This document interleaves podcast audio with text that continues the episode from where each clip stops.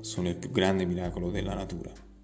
Fin dall'inizio dei tempi non c'è mai stato un altro con la mia mente, il mio cuore, i miei occhi, i miei orecchi, le mie labbra. Nessun uomo prima di me o contemporaneo a me, nessuno mai in futuro potrà camminare e parlare e muoversi e pensare esattamente come me. Tutti gli uomini sono miei fratelli, eppure io sono diverso da ciascuno di loro. Io sono una creatura unica.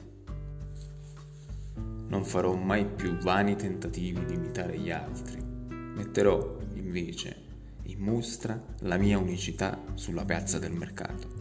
La proclamerò? Sì, la venderò. Comincerò a mettere in evidenza le mie diversità, a nascondere le mie somiglianze.